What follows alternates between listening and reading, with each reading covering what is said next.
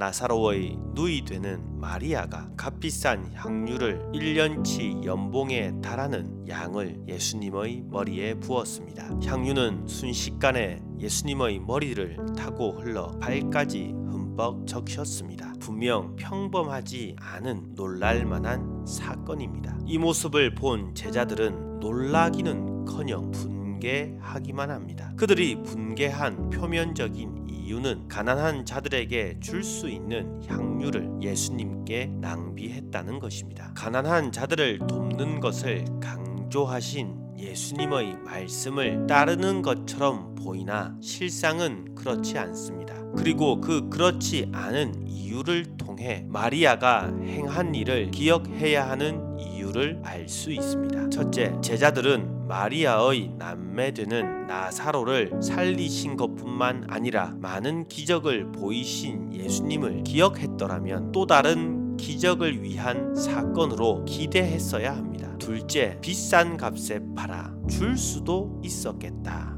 는 제자들의 말의 의미는 그들은 그냥 향유가 아까웠던 것 뿐입니다. 가난한 자들에게 나누어 주려는 마음이 없었습니다. 마리아의 향유를 귀하게 본 것이 아닙니다. 귀하게 여기지 않으니 귀한 것에 사용할 마음이 없었던 것입니다. 마지막으로 제자들은 예수님과 항상 함께 하는 것에 대한 감사가 없었습니다. 그것이 얼마나 귀한 특권인지 알지 못했습니다. 이 세 가지를 통해서 알 수 있는 것들. 먼저 이 땅에 예수님께서 베푸신 기적을 통해 우리의 삶에 부어 주실 기적들을 기대해야 한다는 것입니다. 몸된 교회를 세우신 지 2000년이 지났습니다. 그 2000년 동안 이 땅은 성경에 나타난 기적에 필적할 만큼 많은 발전을 이루었습니다. 복음을 위해서 하늘 보좌에 계신 예수님께서 베푸신 기적입니다. 그리고 신앙의 선배들의 순교를 통해 우리는 복음에 대한 빚을 지고 있습니다.